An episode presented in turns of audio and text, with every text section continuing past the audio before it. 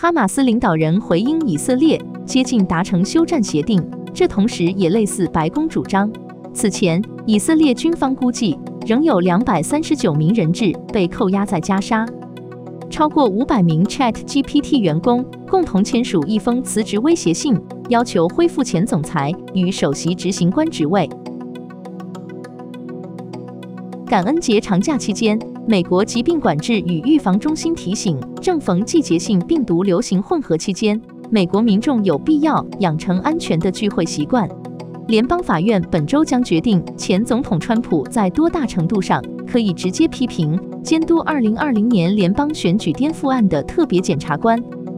俄亥俄州戴顿一名枪手在沃尔玛超市开枪打伤四人之后自杀身亡，全美累计到感恩节前已发生六百零九起大规模枪击事件。